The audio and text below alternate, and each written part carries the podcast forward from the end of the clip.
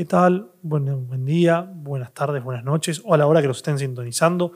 Bienvenidos al Camino de Mansilla.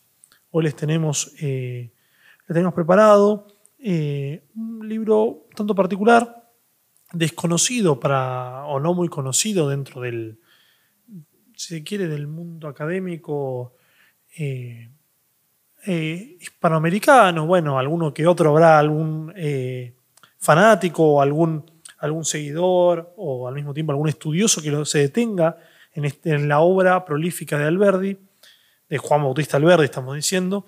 Eh, este tomo, este pequeño tomo, se llama Grandes y Pequeños Hombres del Plata, que se escribió en 1864. Em, tiene el objetivo de ser un libro de crítica muy interesante, lo que también es un dato muy interesante, de que los buscadores de, de Internet aparece únicamente el nombre en inglés y no en castellano, así que bueno, para ir revisando y también como, como meta para el resto de los eh, académicos o historiadores, eh, literatos de nuestro país, bueno, ponernos a llenar ese vacío. Seguramente igual también debe estar en páginas como Cervantes Online, etcétera, pero en Wikipedia, que es eh, la herramienta de uso común tanto para nosotros, algunos estudiosos, para sacar una referencia rápida, digamos, como también para gran parte del estudiantado, bueno, es, es de vital importancia de que bueno, nuestro idioma y nuestras obras predominen el análisis en nuestro idioma. Ya de Juan Bautista Alberdi, Wikipedia tiene eh, una, eh, una nota larga y tendida que me parece que es, que es lo correcto, que está, muy bien eh, también balanceada. Así que bueno, felicidades a los autores. Bueno, comenzamos, ¿no? Juan Bautista Alberdi, conocido por muchos como el padre de la Constitución, del padre de la Constitución argentina, tenemos que recordar que se, cumple, se cumplió ayer, primero de mayo, también junto al Día del Trabajador, eh, que de paso saludamos a todos los, trabajadores eh, en, nuestro día, digamos. Eh, es importante entender, digo, volviendo a esto de la Constitución, Alberti es el gran padre de la Constitución, que también casualmente cumple el primero de mayo su, sí, su sanción sí, su sanción es el Día de la Constitución Nacional en Argentina. Tiene un rol, bueno, muy importante en la confección Alberdi, como veníamos señalando. Alberdi, eh, eh, al igual que Sarmiento, bueno, la idea del, canal es luego tratar algún tipo de, eh, de, una manera bastante profunda, la gran polémica nacional, que es el enfrentamiento entre Sarmiento y Alberdi, los grandes intelectuales del Plata. Pero por el momento vamos a ir buscando la cuestión, rodeando la temática, para ir entrando más esta profundidad del pensamiento alberdiano. A diferencia de Sarmiento, Sarmiento tiene varias obras en número bastante reducido. Podemos eh, encontrar bueno, el Facundo como su obra fundamental, ¿no? el pilar de los, tanto de, la obra sarmientina como, como de los libros de la patria. Eh, también podemos encontrar su libro de, de juventud, de, eh, no, no, viene ahora el nombre. Recuerdos de provincia. Lo tenía justo atrás y lo, pude, lo pude llegar a ojear. Eh, recuerdos de provincia, Los viajes de Sarmiento, Argirópolis, en una, obra un poco más tardía, también reflexiva de Sarmiento. y Juicio al Chacho también, pero la obra monumental, la obra más, más importante es sin dudas Facundo para cualquier interesado o, al mismo tiempo eh, sí, o iniciado en esta literatura es fundamental. El Facundo es, es, excelente. Eh, tanto para amarlo como para criticarlo, digamos. Eh, para denostarlo, digamos, para poner la igualdad entre, los, entre, la, la comparación. Bueno, en cambio, Alberti tiene, tiene muchos libros, tiene una, una, una prosa mucho más prolífica de Sarmiento, no por falta de capacidad, porque ambos eh, son dos, fueron y son dos eh, eruditos, si se quiere, o dos grandes, eh, dos gigantes en, términos de la literatura y la literatura política. pero bueno, la de Alberti es un poco más prolífica, va desde los viajes que he sido tratado en una conferencia, ha escrito sobre la Constitución las bases y puntos de partida para la organización nacional, texto fundamental también viajes, eh, si no me equivoco también, eh, bueno, este, Grandes y Pequeños Hombres del Plata, El Gigante de las Amapolas, una crítica al rosismo, eh, bueno, la, parte de la gran polémica nacional con, con, Sarmiento, que están las cartas guillotanas y la 101. Eh, también empieza con la vida de Will Wright, si no me equivoco, ya después algún oyente me podrá salir a corregir, eh, que es la que moldea el prototipo de la inmigración argentina, del trabajador, lo que debe ser el, self-made man argentino. Bueno, ah, bueno, un, un libro fenomenal, también corto, pero se llama eh, Proceso a Sarmiento, es un libro magnífico también que puede sintonía tranquilamente con este, en el que se juzga los crímenes contra el Chacho Peñalosa. ¿no? Es una, defensa, una defensa y un ataque al mismo tiempo, una defensa de los valores que encarnaba el Chacho Peñalosa eh, y al mismo tiempo un ataque a la barbarie argentina, a la barbarie mitrista. Bueno, por default también vamos a hablar de la barbarie mitrista. Eh, pero bueno, viene de, esos, de, esos, de esas lecturas, de estos, eh, bueno, de, esa producción y de las lecturas que nosotros hacemos. Nos parece fundamental comprender este sentido. Alberdi no solo es un gran, eh, si se quiere, eh, teórico, sino también un gran maestro de la polémica. Importante, ¿no? El término de polémica, no como usualmente lo llamamos en la casa, te gusta polemizar o banalizado por los programas de televisión, sino comprender la polémica en el sentido de intercambio de diálogos de, una lucha como si fuesen espadas que, que, se golpean entre sí. Bueno, la polémica es eso, sembrar también eh, e, este pensamiento, ¿no? este, este quiebre, el, el, forzar al otro a pensar, a contar eh, una realidad que no es propia, que no es propia, digo, un argumento que no es propio, enterarse en otro, luchar. Eh, sin, ir más lejos, bueno, ahí estaba, buscando en este sentido, me, tomé la libertad, ¿no? Y tomé polémico, se refiere a una controversia. Polémico, del, polémico viene del griego polemos, que significa perteneciente a. Entonces entendemos polémico como perteneciente a la guerra. Bueno, ahí, este es el choque, ¿no? Es una guerra, es una guerra disfrazada de argumentos. Eh, no, bueno, es eso. Eso solo pues, viene una etimología un poco más eh, fuerte. Eh, de, eh, del griego que es necesaria para este, para este trabajo. Bueno, sin, ir más lejos, comenzamos el análisis. Es un libro que también es disfrutable, es un tanto largo a, mi entender. Es importante pensarlo también para uno cuando uno quiere encargar la, la lectura de, esto, de estos libros. Viene la parte de Mitre es muy rica, es muy como que uno se va, se va enganchando, se va empapando de su crítica, y ya el Sarmiento lo agarra también a uno, al lector un poco más cansado. Por ahí es posible fragmentar la lectura, estaría buenísimo. Pero también como que ya el grueso, el, ataque a Mitre, ya se, ya se lo dio, eh, digo, ya consumió las fuerzas de Alberdi, digamos. Ahí estuvo puesta la artillería de Alberdi para denostar a Mitre. Pero en cambio ya Sarmiento ya llega uno como un poco más cansado. Entonces, no por, no por eh, por despreciar a, Alberti, ni mucho menos. Es inteligentísimo y correctos los argumentos, pero al mismo tiempo se nota que están un poco más, eh, si quiere, relajados con respecto a los de, a los de Mitre. No se sienten con esa pesadez profunda, ¿no? Ese, ese golpe que, aturde todavía. Bueno, ¿no? El la primera parte del ataque, la, la contestación a Mitre es un gran ataque que aturde. No se lo deja eh, en paz a los actos del mitrismo es para, para ir reflexionando. Bueno, y ahora arrancamos, dicho esto, a reflexionarlo entre nosotros.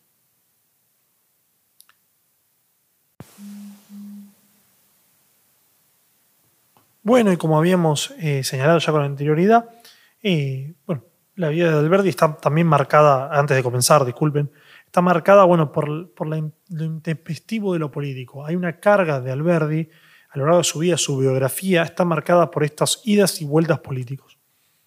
Es interesante pensar en relación con Sarmiento, la otra gran figura intelectual del Río de la Plata, en la que, nos gusta comparar, ¿no? Este espejo donde nos, gusta compararlo, digamos. Eh, encontramos que Albert es tucumano, es una provincia del interior de Argentina, conocida por muchos y por ahí muchos, algunos de los oyentes como el Jardín de la República, eh, por su exuberante verde, una provincia bellísima en realidad. Eh, cuna también, bueno, conocida mucho también por, su tradicional eh, gastronomía o también del cultivo del azúcar. Algunos detalles. Alberti tiene una posición un poco más privilegiada que Sarmiento en el sentido económico, socioeconómico, cultural también. Este, este, logra la beca para ir a estudiar a Buenos Aires, mientras que Sarmiento no. Se debe quedar en su hogar. Eh, y bueno, el resto ya es historia, digamos. De alguna manera Sarmiento se convierte en este self-made man, mientras que, bueno, Alberti con su, digamos, eh, con, esta, esta, carrera de gloria un poco más ya más trazada, pudo recorrer Europa, los Estados, contemplar los Estados Unidos, etc. Cambio, Sarmiento da la sensación de que fue un poco más trabajoso la cosa, de un poco más de self-made man. Bueno, y lógicamente también eh, bien empapado del propio relato sarmientino. Así que bueno, también esto de las identidades también está ahí en disputa. Digamos, lo que podemos decir de Sarmiento es que Sarmiento fue un gran publicista, un gran contador de historias, tanto así que creó una identidad para Sarmiento. Eso es, brillante, digamos, de alguna manera para un escritor o también para un teórico, eh, es de, suma importancia. Al final, tanto la gran parte de la historiografía argentina aún se debate quién cómo fue Sarmiento. ¿Es el padre de la, de la escuela, como citaban los, libros escolares? ¿Es aquel eh, acérrimo enemigo del, del caudillaje? ¿Es también aquel que finalizó la guerra del Paraguay y fue a fallecer en el mismo lugar? bueno, son un montón de datos que quedan ahí flotando, pero que al mismo tiempo, bueno, van marcando una época y a un sujeto, ¿no? Y esa habilidad de este sujeto para ir armando eh, entre esos pedazos, bueno, un ser. Eh, fundamental también es el mismo que le voy a señalar a Alberdi, esto vamos a adelantar un poquito, un poco de spoiler, como se dice contemporáneamente, eh, la lógica de de, bueno, de la guerra con la pluma. Digo, Sarmiento no era un gran combatiente, Albert tampoco, pero se ve la, pluma de Sarmiento fue la que derrocó a Rosas. Esa es una gran interrogante que le hace, le deja picando, como decimos acá en criollo, eh, Alberdi, ¿no? Volviendo al centro de nuestro análisis, para no perdernos ni un poco más ni un poco menos, encontramos la crítica esta de los grandes y pequeños hombres del plata. Interesante la comparación. Ya empieza también eh, Alberdi a mostrar su mal genio, digamos. No, grandes y pequeños. Esta comparación como diciendo, bueno, están la, gente que, los próceres, los grandes hombres, y bueno, también están los pequeños que les gustaría ser como aquellos, pero no lo son. Acá no hay un sentido de pequeños como humildad, sino es pequeños como diciendo de, chatura, de bajeza, de llanura en el sentido de, no, de nuestras pampas, sino de, justamente, sino de, llanura mental, digamos, de, no hay una, elevación o hay un trabajo eh, que, eleve el intelecto, sino que es plano, es simple, eh, básico. Eh, bueno, ahí, ahí empieza el verde. Es importante también entender el contexto que, que es justamente el de, la, el de la guerra del Paraguay. ya pasa la primera, bueno, a mediados de la presidencia de Mitre. 1862, 1868.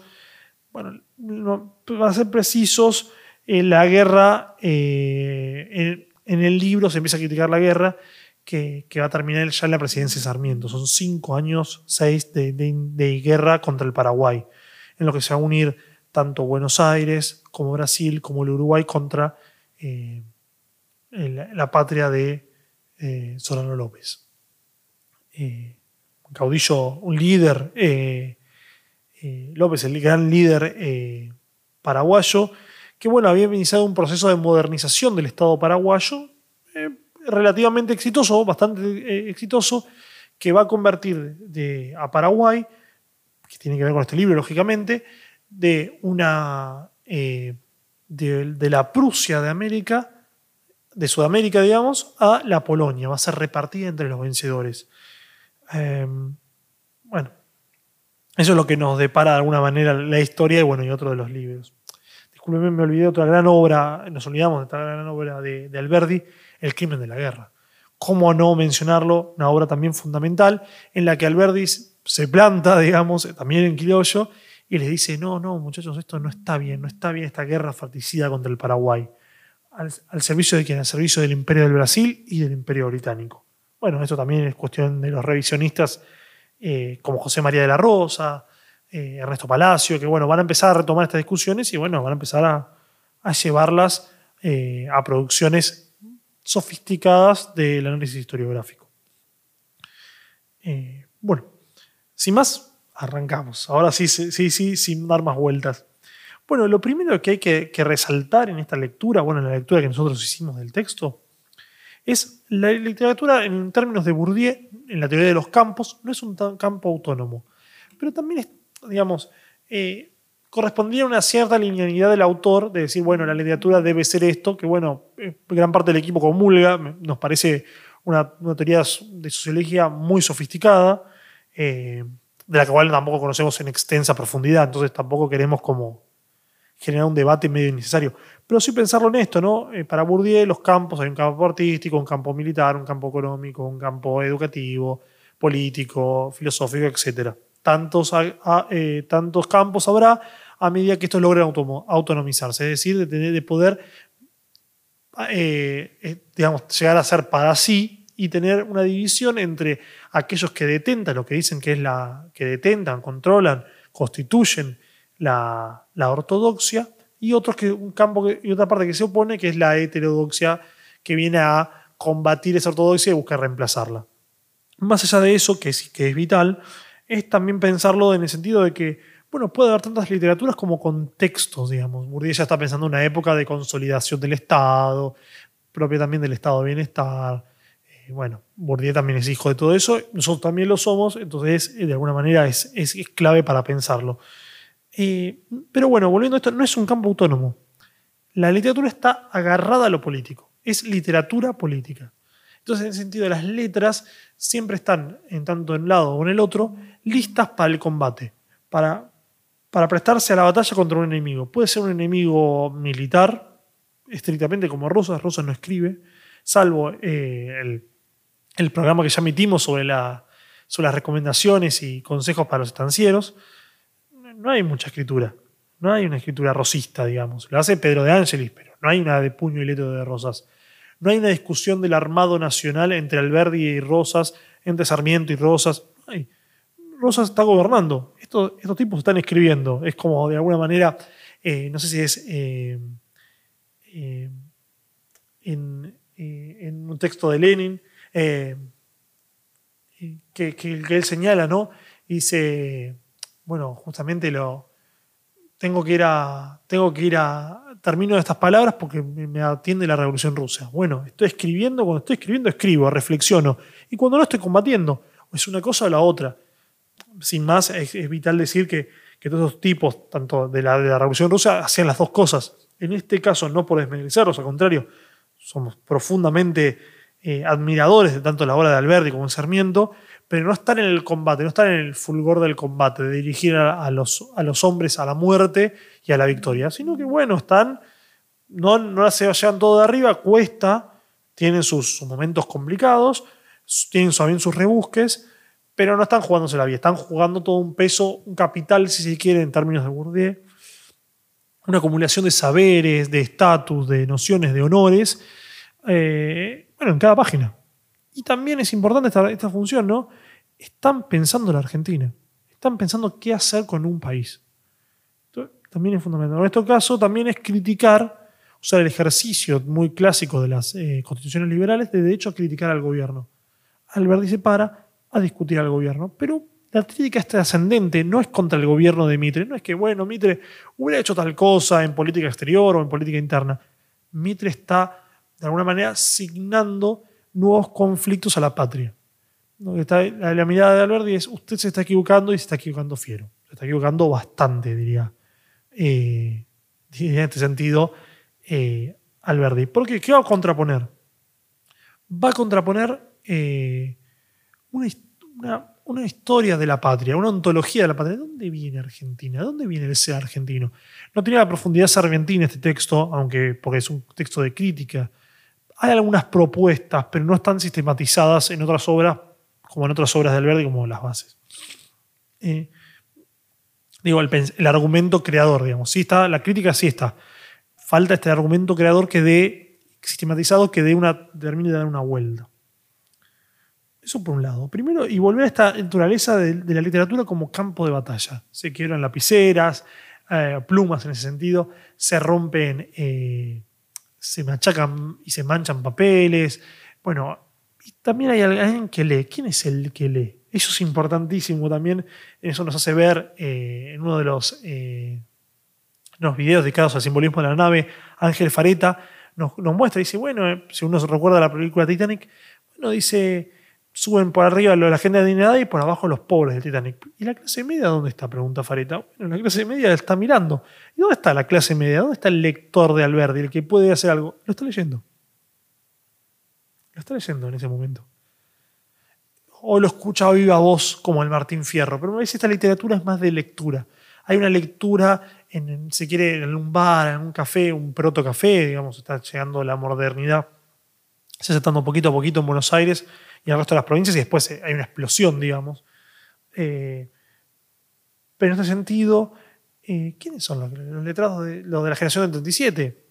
Él, sus colegas, tiene, una mezcla, algo todavía de un reducto artesanal, de, una lectura más eh, de, crítica, digamos, en el sentido de, en cuanto a la elaboración, la difusión, y algo más que ya están empezando las primeras tiradas, los primeros folletines, etcétera, que le van dando más sistematicidad y también eh, un poco más de publicidad. Pero bueno, están ahí en este momento, ¿no? Donde la lectura era un placer de algunos y bueno, se, se, se cantaba o se leía en voz alta para que todos podamos entender. Eh, es importante también el método. El método de este libro también es parecido de Sarmiento. Alberdi utiliza el arma sarmientina, porque bueno, eh, el Facundo está escrito en 1845, entonces de alguna manera el que lo, inventó, el gran precursor es Sarmiento. ¿Para qué? Para criticar a la, historia de Belgrano y de la independencia argentina, escrita por Mitre en 1857. Eh, ¿Qué es lo que hace, qué es lo que hace Sarmiento? El conjugar, el traer al Facundo vivo, traerlo para discutir con él, para poder preguntarle los males que azotan a la patria. Bueno, esta conjuración lo trae para, bueno, Sarmiento puede ser para matarlo de vuelta, digamos, para, enterrar con la literatura y la civilización la espada en el espíritu bárbaro de este Facundo, digamos, donde hay una admiración y también un, temor. Eh, pero acá acá lo que busca hacer eh, Alberti es rectificar, traerlo para, para encauzarlo directamente en, lo que corresponde, en la noción correspondiente. Ya no es ni una cosa, ya, porque la lectura que hace Mitre no va a ser la que hace, la que hace Alberti de, Belgrano, le dice, no, usted acá se está equivocando, comete tal y tal error, eh, piense en esto, reflexione en aquello. Eh, es importante en eso, en ese sentido, hay un parteaguas. Eh, eh, digamos, en el sentido, Alberdi lo que hace es conjura para enfrentar. Utiliza esa misma figura para, que, para poner, posicionarse y luchar. Es, muy interesante, hasta podría ser eh, pensado en relación a, bueno, los enfrentamientos por Belgrano, los enfrentamientos por el Facundo. En este caso, no tanto el Facundo, sino se ve en el proceso Sarmiento, donde Alberdi defiende la figura del Chacho. ¿Qué hace? Busca exhumar esos cuerpos para que él venga a contar su historia. Para que venga a contar esa historia que al servicio de, que, de la verdad, del dolor del pueblo. Y no la de, bueno, eh, la de la que conjura Sarmiento, lejos de, criticarla, digamos, pero el Facundo también es una crítica, más allá que es admiración, uno nota la palpa, la admiración de Sarmiento por, por Facundo, eh, no hay, eh, no sería justo porque propone un modelo distinto contrapuesto o la eliminación de los futuros Facundos, el pensamiento de, Sarmiento, por ejemplo, del Chayo Peñalosa. Cuando eh, Sarmiento es gobernador de eh, San Juan. Bueno, sin ir más lejos, pasamos a hablar con. Eh, pasamos a hablar nuevamente de Alberti. Es la segunda vez que lo decimos en el, en el, en el podcast, pero bueno, nos parece siempre estas. Irnos por las ramas nos parece al mismo tiempo tanto interesante como también perjudicial para el podcast o para el episodio y nos gusta, bueno, ir, ser autoconsciente de eso y traernos de vuelta al, mismo, al diálogo, ¿no? y al tema que nos convoca. Importante ya eh, en las primeras páginas, eh, hay una lectura histórica. Si me permiten, vamos a la página 44 del libro. Nuestra, nuestra editorial, perdón, nuestro libro es de la editorial Prus Ultra, muy buena editorial, se conserva en el tiempo. Eh, está sumamente marcado, así que los ruidos que escuchan es por justamente la cantidad de papeles que le hemos pegado. Eh, Dice, bueno, en América eh, la lucha era entre un país americano y el país español, que lo había poseído como colonia. No era la lucha de dos partidos americanos. Dentro del país no había lucha de clases en cuanto al objeto de la revolución. El pasado no tenía defensores, ningún argentino peleaba por volver a ser colono de España, ni por la nobleza ni por el trono. Así que ninguna analogía con las revoluciones a que Mitre toma su explicación. Había lucha, pero, sobre, pero no sobre el objeto de la gran revolución, como en la de Inglaterra y en Francia, sino sobre los motivos extraños a ella. Creer que la mezquina lucha fue el objeto de la gran revolución es desconocerla del todo. No fue esta lucha secundaria y mezquina el objeto que el Plata hizo la revolución, con el que el Plata hizo la revolución contra España. La revolución no sería grande si no tuviera otro objeto, que es la creación de un gobierno nacional y libre. Eh, bueno, en ese sentido eh, es fundamental. Ahí hay una ruptura fundamental, porque va a decir, eh, la, postura de Mitre es, perdón, la postura de Alberti es primero una lectura, una lectura de la historia.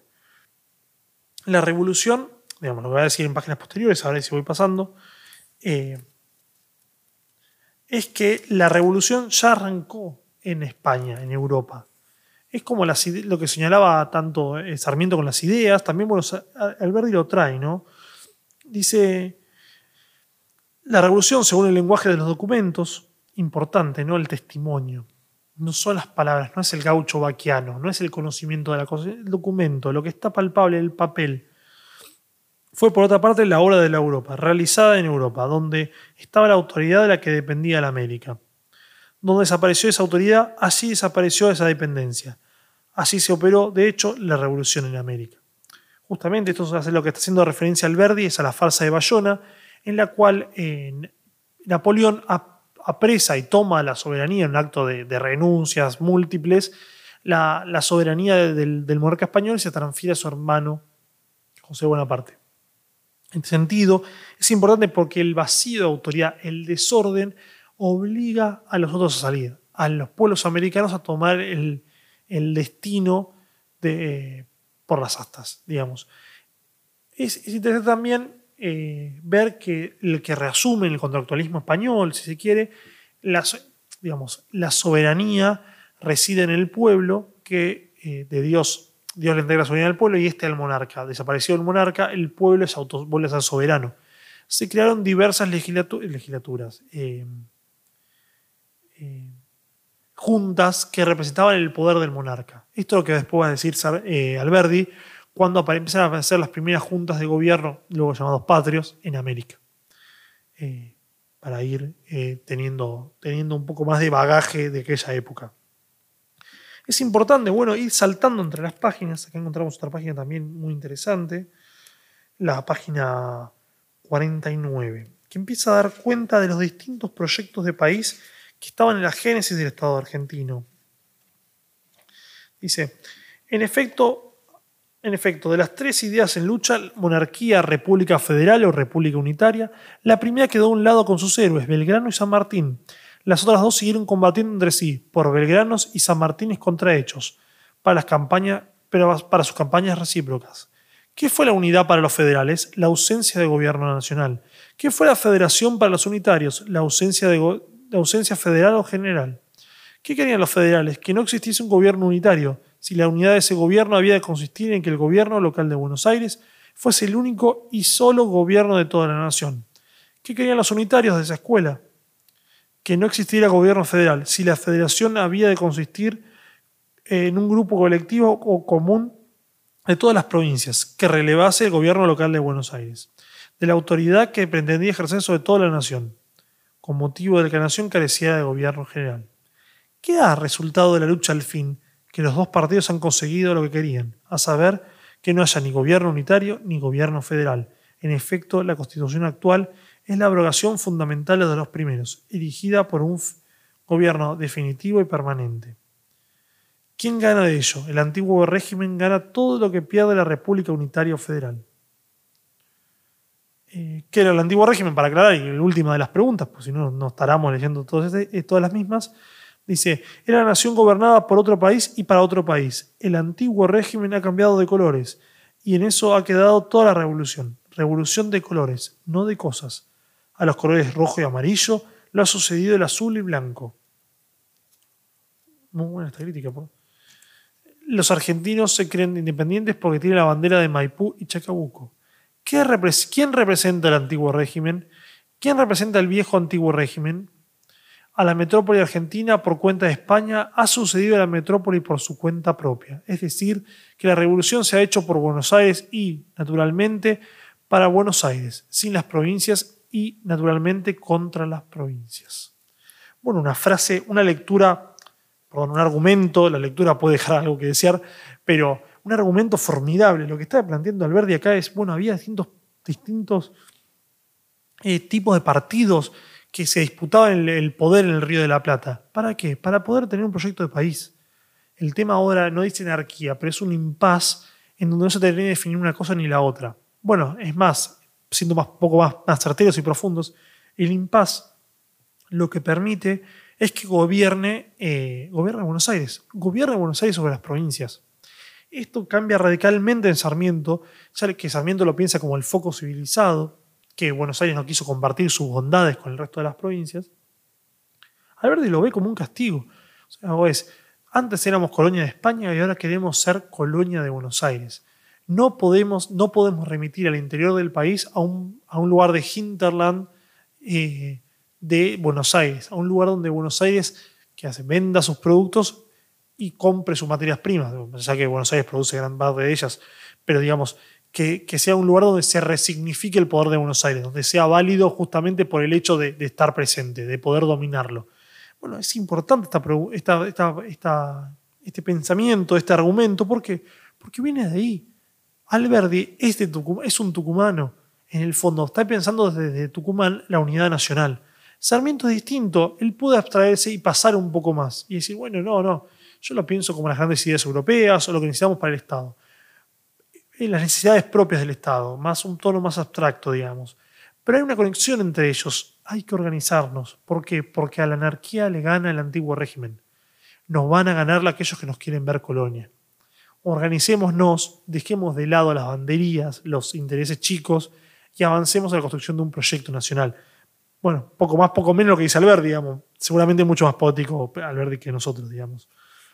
Pero bueno, eso es para, la primera entrada, para como una, pequeña demostración de lo cargado que viene Alberdi. Bueno, y volviéndonos rápidamente al tema de este apartado, encontramos ¿no? la, importancia del poder, de la literatura vinculada al poder, ¿no? ese poder que, que, de alguna manera tiene que dar testimonio escrito, ¿no? y con eso nos remitimos por ahí, ya en otro programa nos hemos remitido la, relación de Nebrija con los reyes católicos, ¿no? Una lengua para el imperio. Bueno, justamente acá hay una lengua del poder, una lengua oficial en ese sentido. No tanto en el conflicto argentino, digamos, el español siempre fue el castellano, fue un idioma eh, eh, utilizado regularmente en, todo el, Río de la Plata. No hubo ese con otro idioma eh, una confrontación tan grande, sacando los pueblos originarios, quiero decir, y no por eso de menospreciar su lucha pero no hubo a nivel de, construcción, de una hegemonía dentro del castellano que, esté en disputa. Al contrario, todo lo contrario, tuvo el camino bastante llano. En este sentido, eh, hay que retomar la lectura de alberdiana y decir, ojo, usted, tipo, ojo, Mitre, vos estás haciendo historia también cuando tenés el, poder del cinturón de, del, sillón de Rivadavia. Estás sentado en la presidencia del Estado argentino y estás escribiendo historia. Más allá que también le hace esta, esta diferencia que antes la habíamos citado, si mal no, no el Estado y la Revolución de Lenin, eh, justamente es eso. ¿Cómo vos estás gobernando? Tenés que hacer otras cosas en vez de ponerte a escribir teoría. Bueno, estos achaques también son, bueno, son más que pertinentes, ¿no? Dice, cuenta, cuenta Alberti en la crítica a Mitre, perdón. No se puede ser al mismo tiempo presidente de una república e historiador filosófico, pues el presidente no tiene ni puede, ni puede tener la libertad del filósofo. Él no puede escribir más que una clase de historia, la historia para gobernar, la historia oficial, la historia según la voluntad general, según la opinión de los gobernados, es decir, de las que no estudian y no según la propia, las que no estudian y no según la propia opinión. ¿Qué discusión, por otra parte, puede haber con el historiador que tiene, el mismo, que tiene en un mismo tintero la pluma del, del escritor y la pluma que hace los decretos? En el calor del debate no se debe temer la equivocación de la pluma que haga replicar alguna objeción con el decreto de proscripción o de destitución. Bueno, justamente una, también hay un resquicio, un, resquicio, digamos, un, lugarcito en el pensamiento alberdiano donde dice, es muy pragmático, dice, bueno, mira, está todo muy bien, Mitre, o sea, si a usted le gusta la literatura, si usted quiere escribir de historia y filosofía, escríbalo, pero deje la primera magistratura. Es muy importante, ¿por qué? Porque mañana te pueden censurar. El debate histórico, eh, la lucha histórica, digamos, en términos de, palabras, no puede ser llevada a cabo. ¿Por? Porque está de alguna manera invadida por lo político. Desde ningún punto de vista, desde, el, desde, el, grupo que hace el camino de Mansilla, del grupo de amigos que hacemos el camino de Mansilla, estamos en contra de la, politización de, de, la vida cotidiana. Pero sí entender esto como, más allá de uno tener una postura política, no hay que politizar la literatura la literatura está llena de posturas políticas. No por eso el sesgo está puesto en la transmisión política, en esa correa de transmisión. ¿Por qué? Porque puede venir con más poder con el juego político y cortar esa correa. Cortar esa correa, cortar, cortar esa inspiración, eh, eh, si quiere, eh, sí, académica, intelectual, creativa. Pero es fundamental esto. ¿Por qué? Porque está, está escribiendo la historia oficial. Eso es muy importante. ¿Por qué? Porque va a haber otra historia sobre esa historia que narra Mitre se va a alzar otra historia. De hecho, Mitre como historiador es el padre de, la historiografía oficial, de esa historia, de ese conocimiento de la Argentina contado desde el plano del poder liberal de Buenos Aires, que va a ser criticado duramente por los revisionistas, bueno, por Alberti mismo, etcétera, hasta nuestros días. Hoy está un poco en desuso, pero bueno, se siguen abriendo algunos, algunos frentes de batalla bastante interesantes. Eh, por ahí justamente también es este legado del verdiano, ¿no? De poder pensar que hay otros frentes de batalla presentes en las que podemos eh, coincidir o no y, debatir, ¿no? Bueno, es, es fundamental pensarlo de esa manera, cómo ese estirpe liberal tiene una contraofensiva, tiene un contrapunto en, el inicio de la literatura alberdiana. Bien, volviendo a lo que, lo que venimos tratando, es importante pensar que en, esta, en, esta, en este discurso Mitre, en este, en este argumento del libro de Belgrano y la independencia americana, Argentina, perdón, hay una doble revolución. Una revolución del orden internacional, que es cortar con la externa, que corta con la independencia española, con, el coloniaje español, pero al mismo tiempo, en términos del autor, hay una, revolución en términos, eh. Hay una revuelta, un cambio, una transformación radical al interior de, lo que sería el virreinato y lo que daría paso a las provincias unidas del Río de la Plata. Eh, dice, Alberti página 35, ¿no? Pero la independencia, como dice bien Mitre, no es sino una faz de la revolución, el, gran, el grande objeto de la revolución, en el que reasume casi toda la creación del gobierno nacional y libre. La independencia está implicada en él, pues todo el país que puede darse un gobierno y gobernarse por él es independiente por, por ese mismo hecho. En este punto cardinal de la revolución, Belgrano estuvo en completa divergencia con su época, o más bien con los hechos de su tiempo y su país. Así, la figura política de Belgrano le viene a la historia, aguardame un segundito, eh, de su tiempo como un marco pintado de celeste y blanco a un lienzo austero de la escuela de Murillo Miguel Ángel. Dice, ¿no? La revolución no tuvo más pensamiento respecto de la independencia. Todos los partidos estuvieron de acuerdo sobre este punto, o más bien sobre este punto no hubo partidos, como los hoy, como hoy, eh, perdón, como no los hay hoy mismo. Pero la independencia no es más que una faz de la revolución, en lo cual conviene Mitre. La división tuvo lugar en la otra faz más importante de la revolución, a saber, la naturaleza, forma y condiciones del gobierno independiente que, debe, que debería reemplazar al gobierno español destruido. Bueno, en esta página, perdón, de la 35, 36 37, nos cuenta, eh, nos cuenta Alberdi justamente lo que le falta a la revolución. ¿Qué es lo que le faltó a la revolución? Crear un gobierno. Este pecado, si se quiere, ese pecado original revolucionario, le va, a llevar a los argentinos saldarlo de aproximadamente 52 eh, años. Desde la declaración de, perdón, desde los primeros pasos de gobierno autónomo, la declaración de independencia, hasta la batalla definitiva en Pavón, eh, con la victoria de las tropas eh, de Mitre sobre las de eh, Urquiza. En, perdón, en 1862. Bien, yendo más adelante en la lectura y avanzando en el texto, encontramos el origen de esta, de esta, de la tensión, ¿no? Hay una tensión muy interesante entre Buenos Aires y las provincias que es que Buenos Aires busca exteriorizar eh, su dominio al resto de las provincias, ¿no? poder ponerlas todas bajo su órbita. Esto es muy importante, eh, creemos desde el equipo del Camino de Mansilla, que es muy importante pensarlo porque eh, bueno, va a quedar mucho, en muchos libros de texto del colegio, muy popular, eh, popularmente en la escuela primaria y secundaria, la disputa entre unitarios y federales. Bueno, Alberti ya hablamos un poco y como que desmitifica todo eso. La idea del unitarismo como forma de predominio de una provincia sobre la otra.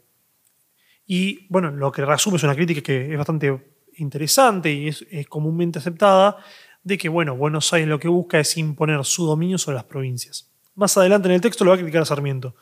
La suma del poder público de Rosas va a decir, no se debe a una fuerza eh, de, eh, poderosísima irresistible, sino a la riqueza de la aduana, que priva de ganancias y de derechos eh, económicos al resto de las provincias. Las tiene atadas a su hambre. Eh, esto, bueno, es muy interesante porque va a romper con todo el esquema de civilización barbarie, va a haber una cuestión más, si quiere, pragmática del poder. Cómo el poder se organiza en vez de estas grandes ideas de discusión que aparecen en Sarmiento. De hecho, justamente la diferencia entre ambos pensadores puede radicar en ello. En la diferencia entre las ideas abstractas o la lucha justamente del plano eh, intelectual a uno mucho más pragmático. Che, acá, muchachos, diría Alberdi, el tema acá es que no, no están destruyendo la riqueza con el resto de las provincias y gobiernan a las demás como si fuesen una colonia.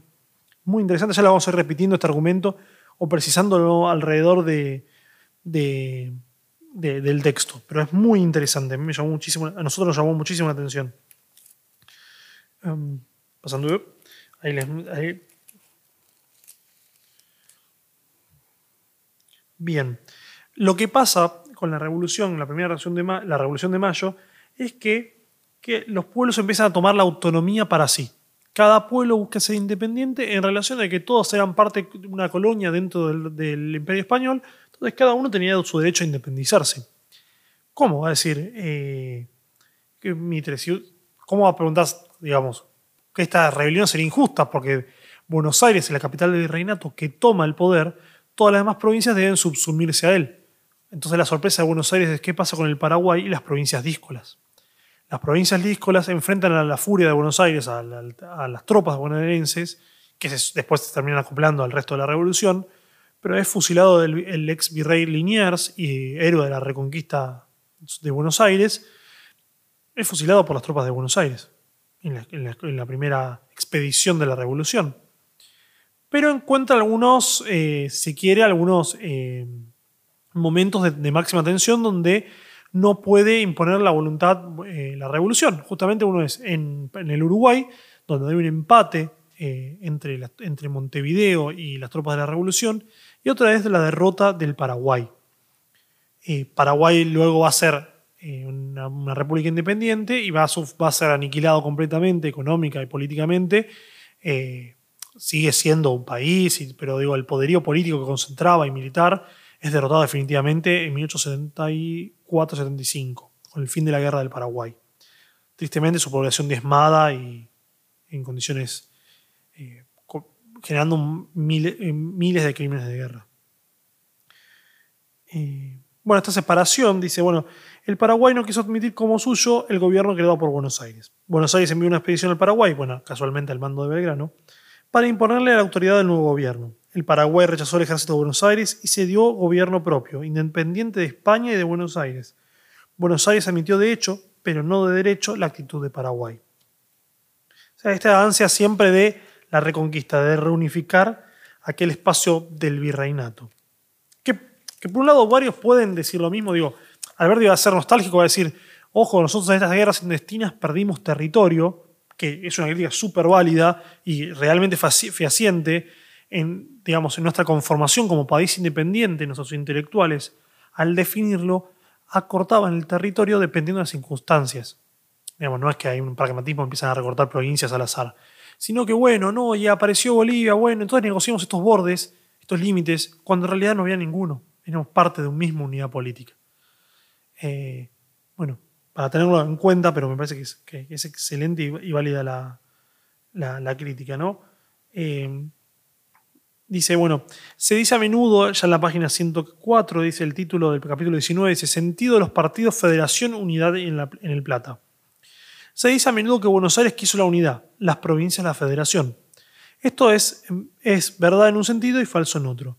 Buenos Aires quiso la unidad de este modo, un solo pueblo por y para todos los pueblos argentinos, un solo gobierno por y para todos los gobiernos argentinos. Ese solo pueblo, va sin decirlo, era el suyo, Buenos Aires. Esto no es una invención, imputación, opinión arbitraria o apasionada. Es un hecho confirmado por la historia, hasta por la historia de Mitre. Dice, ¿no? Pues, cosas complejas en el sentido de que una, una postura teórica que va contra historiográfica, digo, marca, pisa fuerte al y las pisadas se sienten en la historia, no en la historiografía. Es un cimbronazo, ¿no? Dice, la Revolución de Mayo fue unitaria en el sentido porteño local, como revolución para todas las provincias, pero fue hecha por una sin la asistencia de todas. Interesante. No hay un consenso en, la, Revolución de, Mayo. No es porque no haya un consenso de libertad del resto del pueblo. Alberti, es consciente de eso y lo dice. El tema es justamente es que se hizo una revolución para seguir imponiéndole al resto de los pueblos el vasallaje. En palabras de Alberti. Para mí es un, digamos, para nosotros en el Camino de Mansilla es una mezcla interesante. Eh, es verdad que hay un predominio de Buenos Aires sobre las provincias y gran parte de la organización nacional pasa por la, postura de Buenos Aires frente a la Unión. Pero bueno, una, gran parte del grupo del Camino de Mansilla es de Buenos Aires, tenemos una, visión un poco sesgada, pero no se, no se impide ver que justamente la construcción de Buenos Aires y el interior es una de las grandes injusticias de nuestra patria, donde tendríamos que, de alguna manera, volver a un país más federal, revirtiendo esta balanza porteñocéntrica al, resto de las provincias. Un comentario de, que compartimos con todo el equipo del Camino de Mansilla. ¿no? Dice, eh, dice Alberti, perdón. Eh, dice, la fuerza y su empleo fue decretada como condición y requisito esencial de ese cambio. Le hace el acta del día de, la Junta, ¿no? De ahí que la expedición mandada a las provincias interiores para conquistarlas, sobre pretexto de protegerlas y liberarlas. Liberarlas de los españoles es verdad, pero conquistarlas para Buenos Aires, esto es histórico. Consta en el libro de Mitre. Belgrano, el más sincero y franco de los jefes de las expediciones, habla de la conquista del Paraguay como objeto de campaña. Por eso es que Velasco, gobernador español del Paraguay, no resistía, los no resistía y los paraguayos sí. Belgrano lo dice. Los paraguayos sentían la, la verdad del hecho y es que la revolución y la campaña abierta por Buenos Aires en el interior tenía un doble objeto – destruir la autoridad de España, fundarla de Buenos Aires, sobre los pueblos argentinos, liberarlos de España, conquistarlos para Buenos Aires, en una palabra, sustituir la conquista vieja por la nueva, a la conquista extranjera, la conquista de la patria, a Madrid, Buenos Aires. Eso es la libertad, eso era la independencia según Buenos Aires. Y bueno, aquí es interesante porque las provincias, sigue a continuación, ¿no? Dice, va a tener una doble actitud. La actitud de las provincias es doble, resistencia y hostilidad contra España y contra Buenos Aires contra los conquistadores antiguos y contra los nuevos. Una doble guerra que desgaste. Y empieza a formarse alguno de los primeros sujetos políticos de nuestra patria, el gaucho. El gaucho que empieza con poco y nada con sus recursos, primero los ejércitos libertadores y luego los ejércitos, en términos alberdianos, de resistencia contra Buenos Aires. Prosigo, ¿no? Proseguimos con la lectura.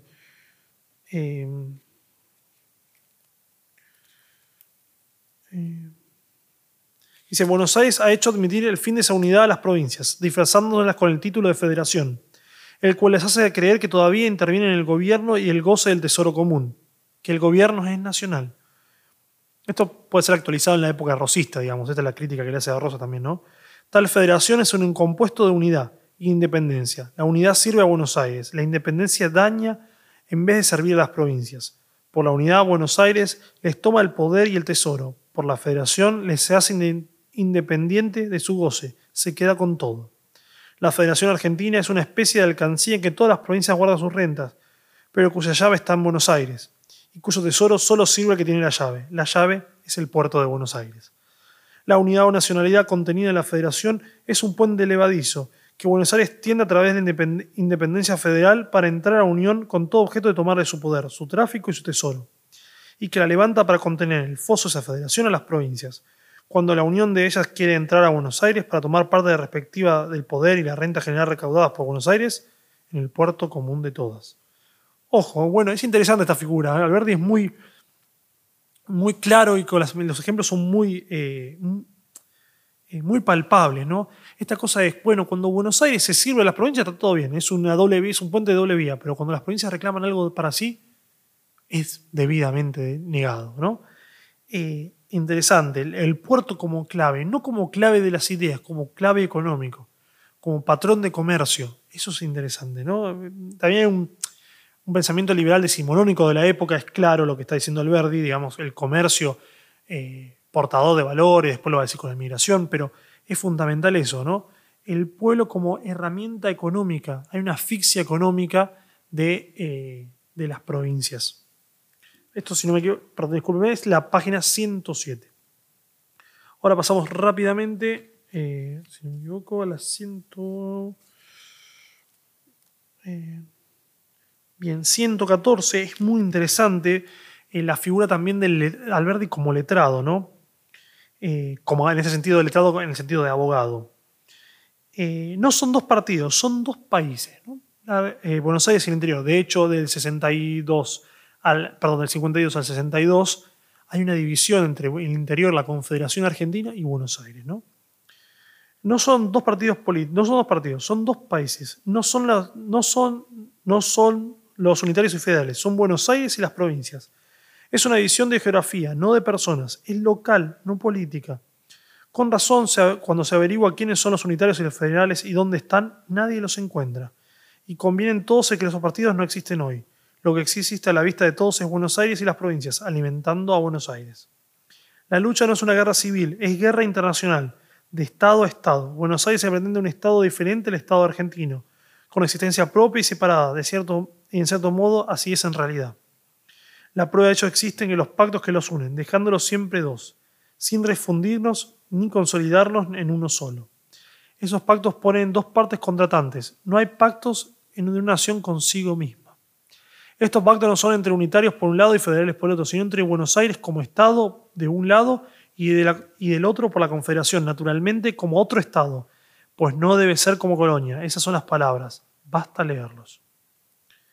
Bueno, interesantísimo, porque justamente es, bueno, nuestra Constitución evoca los pactos preexistentes de nuestra formación nacional, los pactos del Pacto Federal de 1831, Pacto San, Nicolás, el, de, el del Pacto de Flores, Pacto de Venegas, el de Cuadrilátero. Bueno, todos estos van sumando que Buenos Aires incumple. Bueno, se enseña así en el colegio, digamos, y bueno, uno lee un poco de historia y es Buenos Aires se aleja de, dichos pactos, del cumplimiento de esos pactos. Por eso es importante cómo se va a contratar con uno mismo. Importantísimo, no existe eso en derecho, digamos. Eh, pero sí pensarlo esta cosa, ¿no? Para constituir un Estado no se hace un tratado. Bueno, es una crítica, si bien del orden más, eh, más filosófico, se entiende. La unión también se da, eh, se puede dar por, adhesiones, por limas de asperezas. La constitución puede ser como, entendida como un contrato entre todas las partes. Ahora lo que está diciendo Alberti es muy interesante, pero por otra lógica, digamos, una lógica precontractual si se quiere. Una de los partidos. Pues los partidos tienen visiones, no hay un abrazo de la totalidad. No es que todos los estados eh, se vinculan entre sí, o digamos, perdón, hay un todo superior a las partes, sino que hay dos todos, dice la Confederación y Buenos Aires.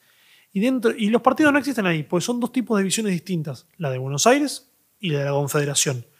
Ahora, si queremos formar un pueblo, tienen que desaparecer todas esas divisiones, tiene que haber un todo. Pero ahora, justamente la precondición dice todo es que haya dos partes, y las dos partes son dos estados, dos entidades estatales distintas. Interesante, interesante el planteo. la, primera vez que lo habíamos repasado no lo habíamos tenido en cuenta y ahora lo revivimos de alguna manera. Bastante eh, eh, interesante, intrigante también, porque esa frase hecha por tierra o también genera otro cimbronazo importante en la historiografía. Es una postura bastante radical. Dos estados. Y bueno, ¿qué significa esa doble estatalidad? ¿Qué peso tiene en todo esto? Es, eh, bueno, para Alberti es llamativo, para nosotros también sin más, vamos. Ahora nos dijimos a la página 122, donde se hablan de los elementos propios de la democracia del Plata. Por un lado, encontramos a, dice, los elementos que se disputan en el Río de la Plata. ¿no? En efecto, dos elementos para él se disputan el poderío de la Revolución Argentina, el que llama elemento semibárbaro, o la multitud semibárbara, o la democracia semibárbara, y que consta de los hombres de principios o el partido de la civilización. ¿De qué principios? La revolución no tiene más que tres, independencia, libertad y democracia, o soberanía del pueblo. Como ningún partido es opuesto a ellos, esa es una división arbitraria y gratuita. Dice, no pudiendo sostenerse en el, que el pueblo, por semibárbaro se le proponga, perdón, que se le suponga, pueda ser opuesto a la democracia, es decir, el derecho de ser su propio soberano, se han distinguido dos democracias, la del pueblo y la del gobierno. La una es llamada bárbara y la otra civilizada. Los hombres de principio, los apóstoles de la verdadera democracia en la narración de Mitre, son naturalmente los que están en el gobierno, los que mandan al ejército, los que componían la logia. Los principios de la revolución naturalmente habitan en las ciudades. También, bueno, va a ser este, este juego también de la ciudad-campo eh, eh, que, propone Sarmiento. Lógicamente no es con el mismo fin, no es la ciudad reducto de la civilización y los valores europeos, sino la ciudad entendido como la minoría, como un gobierno de la logia, más allá de las logias masónicas, de un gobierno de pocos. Eso es lo que está diciendo, y no necesariamente los mejores, y dejo de, ellos la mayoría, los semibárbaros, como denomina Mitre, que tratan de buscar un gobierno para sí, para ellos y para sus descendientes. ¿no? El elemento semibárbaro es esencialmente el pueblo de las campañas, la multitud de gentes. Ojo, ¿no? Los principios, la logia, pocos, bien definidos quienes están en la logia. Y por otro lado, las multitudes, las gentes, las masas que montan a caballo. Y como la América está medio poblarse y las ciudades son chicas y escasas, según la división, la mayoría de su pueblo que está fuera de las ciudades forma el elemento semibárbaro. La democracia semibárbara, cumpliendo que la democracia americana debe a sus cumplimiento que la democracia americana debe a los demócratas civilizados. Justamente es al revés, digamos, la postura, y ya adelantando el debate, ¿no? entre Sarmiento y Alberdi, es justamente el, justamente el siguiente, ¿no? engancha por, por, el lado opuesto. No es que para, Sarmiento es hay que educar al soberano, generar un soberano capaz de estar a la altura sarmientina, digamos, del intelecto. No estoy diciendo nada peyorativo ni un ataque a Sarmiento, es una relectura que va a nuestra, a a, propia cuenta. Por otro lado, lo que sí toma de Mitre es, pero acá hay de algo de un índice pragmático, de una lógica pragmática, es un gobierno de pocos y un gobierno de muchos, y es lo que hay, este pueblo es lo que tenemos. Vamos de vuelta en la esencia de nuestro pueblo. ¿Qué es lo que hay? Una democracia semibárbara. ¿Qué hacen? trabajan, luchan, ah, son héroes de la independencia, sí, respetémoslos, juntémonos. Eh, bueno, va a decir Alberdi, no, eh, aplica a casi cualquier momento de la historia argentina, pero, eh, pero bueno, esto señala Alberdi tempranamente. Dice, tiene unas frases que son, la verdad, excelentes. Disculpen ahí que se mueven los...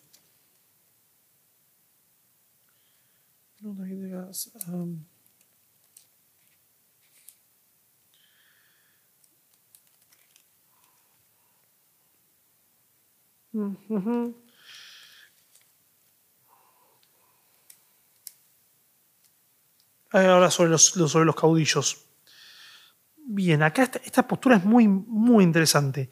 Mitre y Sarmiento y, los de los de su escuela liberal e inteligente hallan en América que América merecía este gobierno más bien que el que quería Belgrano. Solamente ellos quieren reemplazar los caudillos de Poncho por los caudillos de Frac, la democracia semibárbara que despedaza las constituciones republicanas a latigazos por la democracia civilizada, que despedaza las constituciones con cañones rayados y no con la mira de matarlas, sino de reconstruirlas más bonitas. La democracia de las multitudes de las campañas por la democracia del pueblo notable y decente de las ciudades. Es decir, las mayorías por las minorías populares. La democracia que es democracia por la democracia que es oligarquía. Una frase demoledora, creo que es excelente y es demoledora al mismo tiempo, justamente porque lo que, lo que plantea es, bueno, ¿qué tipo de orden queremos para la Argentina? Ya no es el orden de las instituciones, sino también a qué pueblo corresponde. Y juega con esta comparación de, de ciudad y campaña con Sarmiento, pero no es la campaña del reducto de la, de la barbarie, sino es lo que decir, Sarmiento, escúchame, son todos semibárbaros acá, porque la mayoría de nuestro pueblo vive en el campo. Caso contrario, las ciudades que uno se imagina como centros más populosos, anónimos hoy en día, la sociedad posmoderna o las ciudades globalizadas dan cuenta de eso. Pero, lo que está diciendo eh, Alberto es al revés. Hay un núcleo de población muy selectiva que, se arrinconan en el poder y se olvidan de las mayorías. ¿no? Se vuelve de la democracia que, democracia que es democracia por el gobierno de todos y por la democracia que es oligarquía, que es una desviación de las formas políticas aristotélicas. No es la aristocracia el gobierno de los mejores, es la oligarquía, de los pocos. Em, esa democracia que quieren los demócratas que hayan loco Belgrano porque quería un gobierno que un gobierno quería un gobierno que para ser fuerte no tuviese necesidad de ser violento, ni arbitrario ni emanar de otro origen que la voluntad nacional del pueblo americano y soberano, representada en las formas de lo que está el pueblo inglés. Ojo también, interesante, esto es una, una crítica muy interesante. Uno de nosotros, bueno, en este caso me toca a mí, uno de los proyectos de investigación en la tesis de, licenciatura en historia era el rosismo como primer, eh, como primer protestado o forma de estatalidad en el Río de la Plata pensándolo de la manera de que una, parte importante de esa discusión de la tesis es que no había constitución. Bueno, aún hoy no hay constitución en Inglaterra. Y Sarmiento no duda, como lo trabajamos en, episodios anteriores, llamarlos bárbaros a los ingleses por no tener constitución escrita. Por ejemplo, muchos estados de Estados Unidos se gobiernan por el rule of law, el, gobierno de la ley, la tradición en la ley, pero no con códigos escritos como California o, o el resto de los estados americanos. Interesante esa diferencia, ¿no? Dice, si la democracia, es decir, si el pueblo soberano no puede ejercer directamente su soberanía, sino por delegados, no hay más, no hay más de tres formas de delegación, o en jefes como los caudillos, que representan la democracia inculta de las campañas, o los jefes como los hombres de principios, que no son sino caudillos de la democracia de las ciudades, o los delegados inamovibles y irrevocables con el título de soberanos como se ha hecho la democracia o la revolución democrática en Francia, Inglaterra, Italia, en Grecia, en Bélgica, en Holanda o en Brasil. O en Brasil. Interesante, porque el, tema de la delegación, de que el soberano no gobierna de manera directa, está muy presente en nuestra Constitución. De hecho, es un artículo, que si no me equivoco, el artículo 22, el pueblo no gobierna ni delibera sino a través de sus representantes, es un claro artículo alberdiano. ¿no? Hay una mediación no es una mediación en cuanto a de privación o de, de, calidad del soberano, sino de, bueno, de organizar la, cosa política, ¿no? La, cosa pública. Dice, continúa, perdón, la 163. Si los caudillos son la democracia republicana, es decir, la democracia en la forma que todo el mundo, que da a todo el mundo el derecho de elegir a, todo el mundo para jefe, no hay más que que un medio de suprimir los caudillos. Esto es, no consiste en suprimir la democracia, sino en suprimir la democracia la forma por la cual su porción menos culta tiene derecho a elegir a los jefes para todo, para todo el país, entre los ciudadanos menos cultos. Esa forma es la república. Esperar que esa forma deje de tener por resultado la elección de los jefes de gusto y el estilo de la monarquía popular, que en ninguna parte es culta, y mucho menos en Sudamérica, es pedir milagros imposibles a la naturaleza de las cosas. Bueno, es, es interesante esta postura. Pues, repetimos siempre la frase es interesante, pero de verdad no hay otras palabras, sino tendremos que ir buscando sinónimos a la misma. ¿no? Dice, eh, dice, no continúa porque,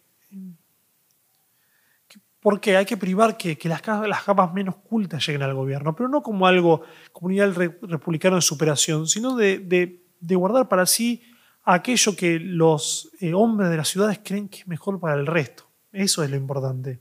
Digamos, como despreciando sus saberes, si quiere, populares, eh, agrarios, atados a la tierra, porque pensando en que, eh, en que lo de las ciudades, los letrados de las ciudades saben un poco más. Si la república es buena, si, se está por ella, es preciso ser lógicos.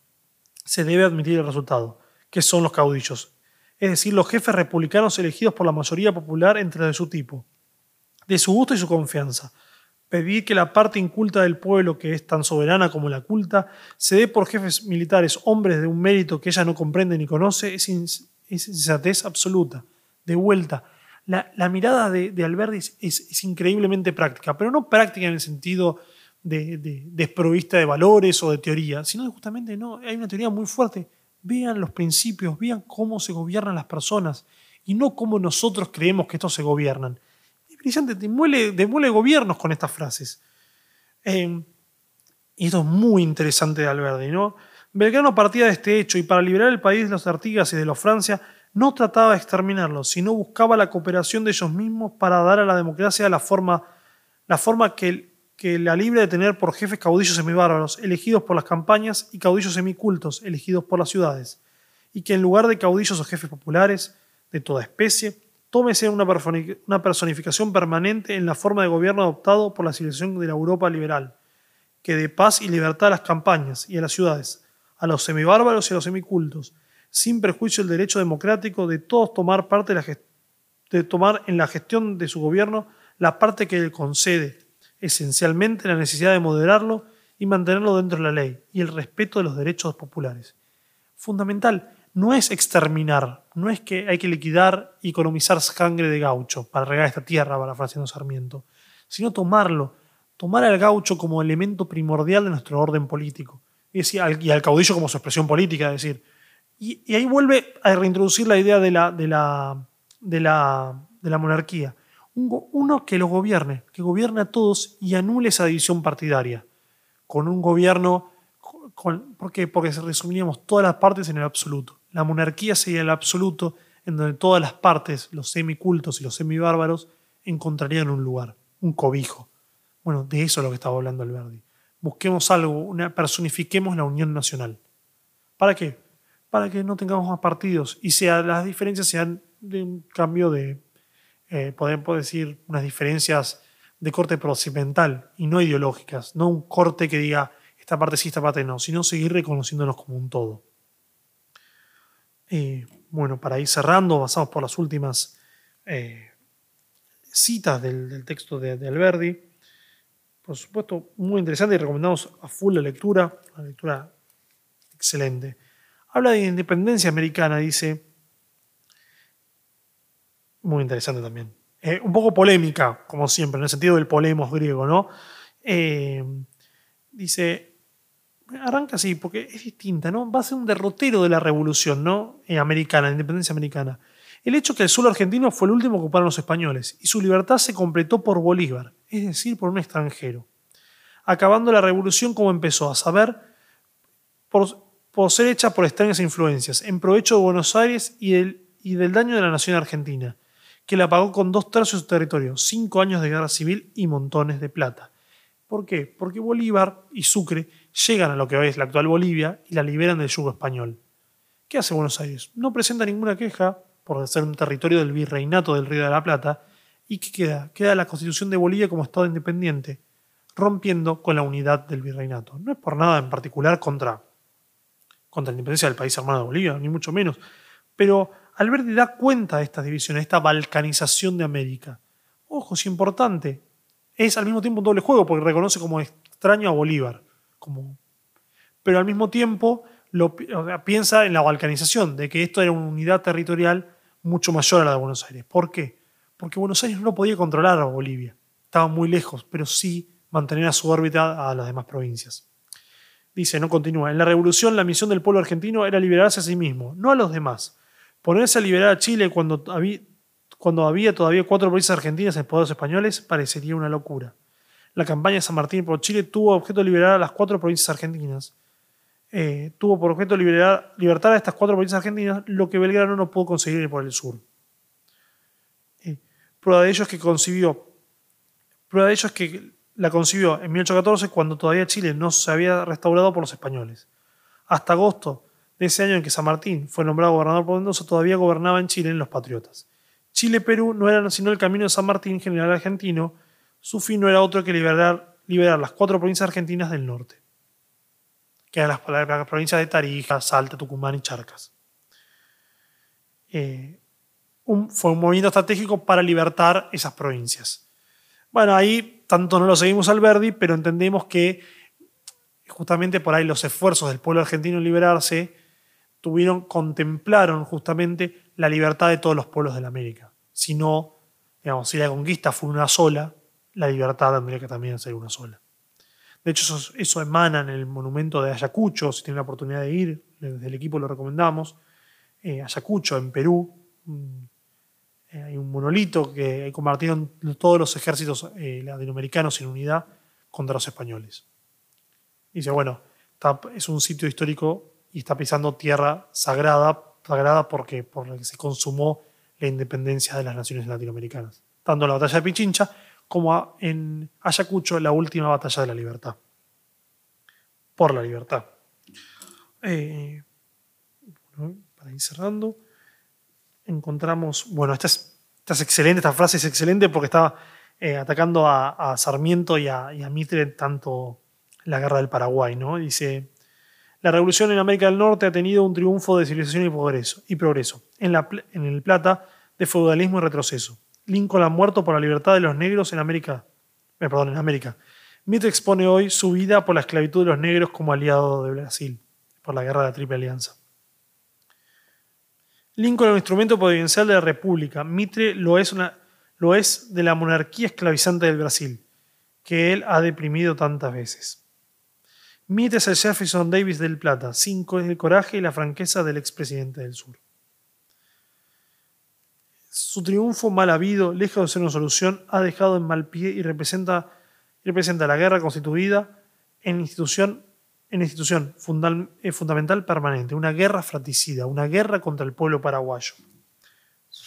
Fartísima la frase de, de, Alberti, la verdad no tienen desperdicio, pueden ser usados hasta de poesía. Eh, y ahí vamos a la...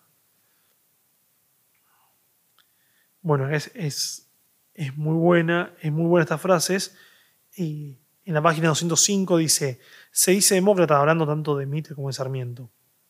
Se dice demócrata, cuenta el hombre del pueblo y detesta a los caudillos porque deben su poder a la voluntad popular. La verdad es que no tienen partido, que no son demócratas, que, no, que ni son demócratas, ni republicanos, ni aristócratas, ni monarquistas, sino bastardos de todos los sistemas de gobierno. Son egoístas y nada más. Su partido es su persona, su política, la industria que les dé pan. Como el comerciante, pero sin la lealtad del comerciante. Están, están por todo el sistema, con, eh, con el tal que se les rinda ganancias la política es cosa seria para para eh, cosa seria para ellos en calidad de industria, que hace vivir como la agricultura. Si son políticos de buena fe, ese sentido es en el sentido de negociantes de buena fe. No trampean, sino que venden lealmente el país y le dan la libertad.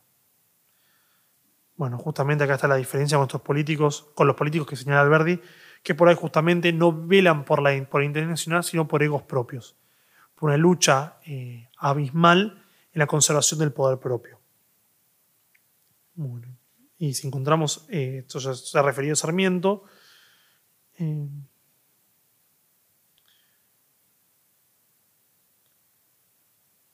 bueno, dice, para cerrar una crítica bien contentador a, a Sarmiento, dice, Nótese que Sarmiento confundía la geografía política, que no tenía idea en 1845, con la geografía física del país atribuye a la providencia la configuración de un suelo que el suelo recibió la ley colonial española, cuando hizo de Buenos Aires puerto único, lo que Sarmiento considera irremediable. Sostiene que la unidad indivisible de la República Argentina está escrita en el modo de ser de su territorio, unido y dotado de un puerto único, lo cual no es verdad, pues él mismo dice que la Pampa es malísimo conductor de la civilización.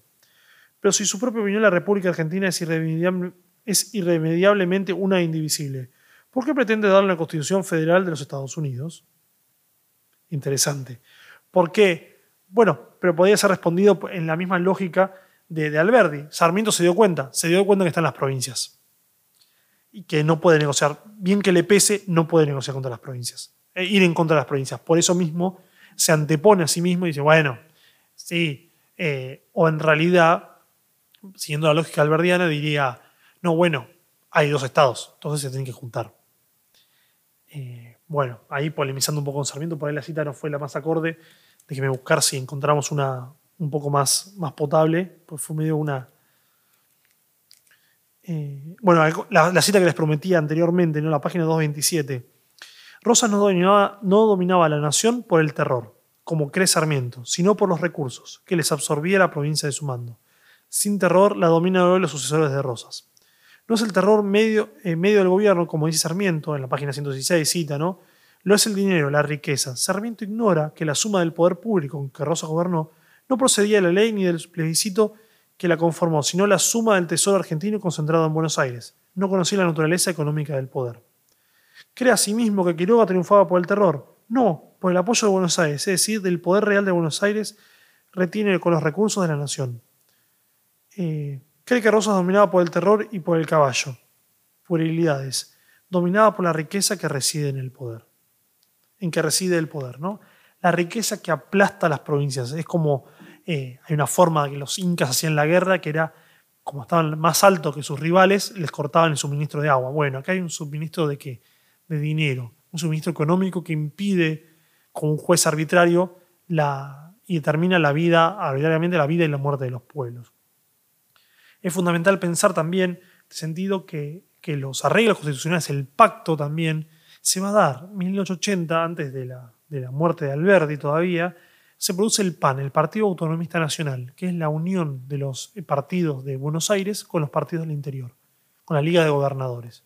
¿Qué es lo que le va a dar, dar una estabilidad? Mal que bien o mal, bien que mal, eh, una estabilidad política en la Argentina y un despegue económico sin precedentes. ¿Es el mejor que conocemos? Desde el equipo de Mansilla, desde el equipo del Camino Mansilla, no lo consideramos así. Pero del mismo modo, creemos que en la parte histórica cumple gran parte de, eh, su rol histórico. ¿no? tuvo una función, tuvo un gobierno, este gobierno del PAN, eh, que hizo en gran parte lo que debía hacer. ¿Se quedó con muchas ¿Debía hacer un montón de cosas? Sí, sin duda. ¿Es sumamente criticable? Sí, sin duda. Hizo un país, para, hizo un país. Punto. Para pocos también. Bueno, pero sentó las bases de un país moderno, que del cual todos somos hijos, hijas, etc. Eh, más allá de la crítica, podemos dedicar un capítulo después a la generación del 80 con sus, con sus contradicciones, sus aciertos y sus errores también. Eh, queremos cerrar con estas palabras de Alberdi, ¿no? con, este, con estas frases de Alberdi, y pensarlo ¿no? como un gran pensador argentino. Si bien vivió en Uruguay, eh, también en Chile y en Francia, es un pensador de un gran calibre intelectual. Un gran calibre intelectual que es preciso no olvidar y bueno, y homenajear como simplemente lo vamos a hacer acá en el equipo del Camino de Mansilla. Así que sin más, eh, muy buenos días, muy buenas tardes, muy buenas noches. Les mandamos un gran abrazo, espero que se encuentren bien y hasta la próxima del Camino de Mansilla. Muchas gracias.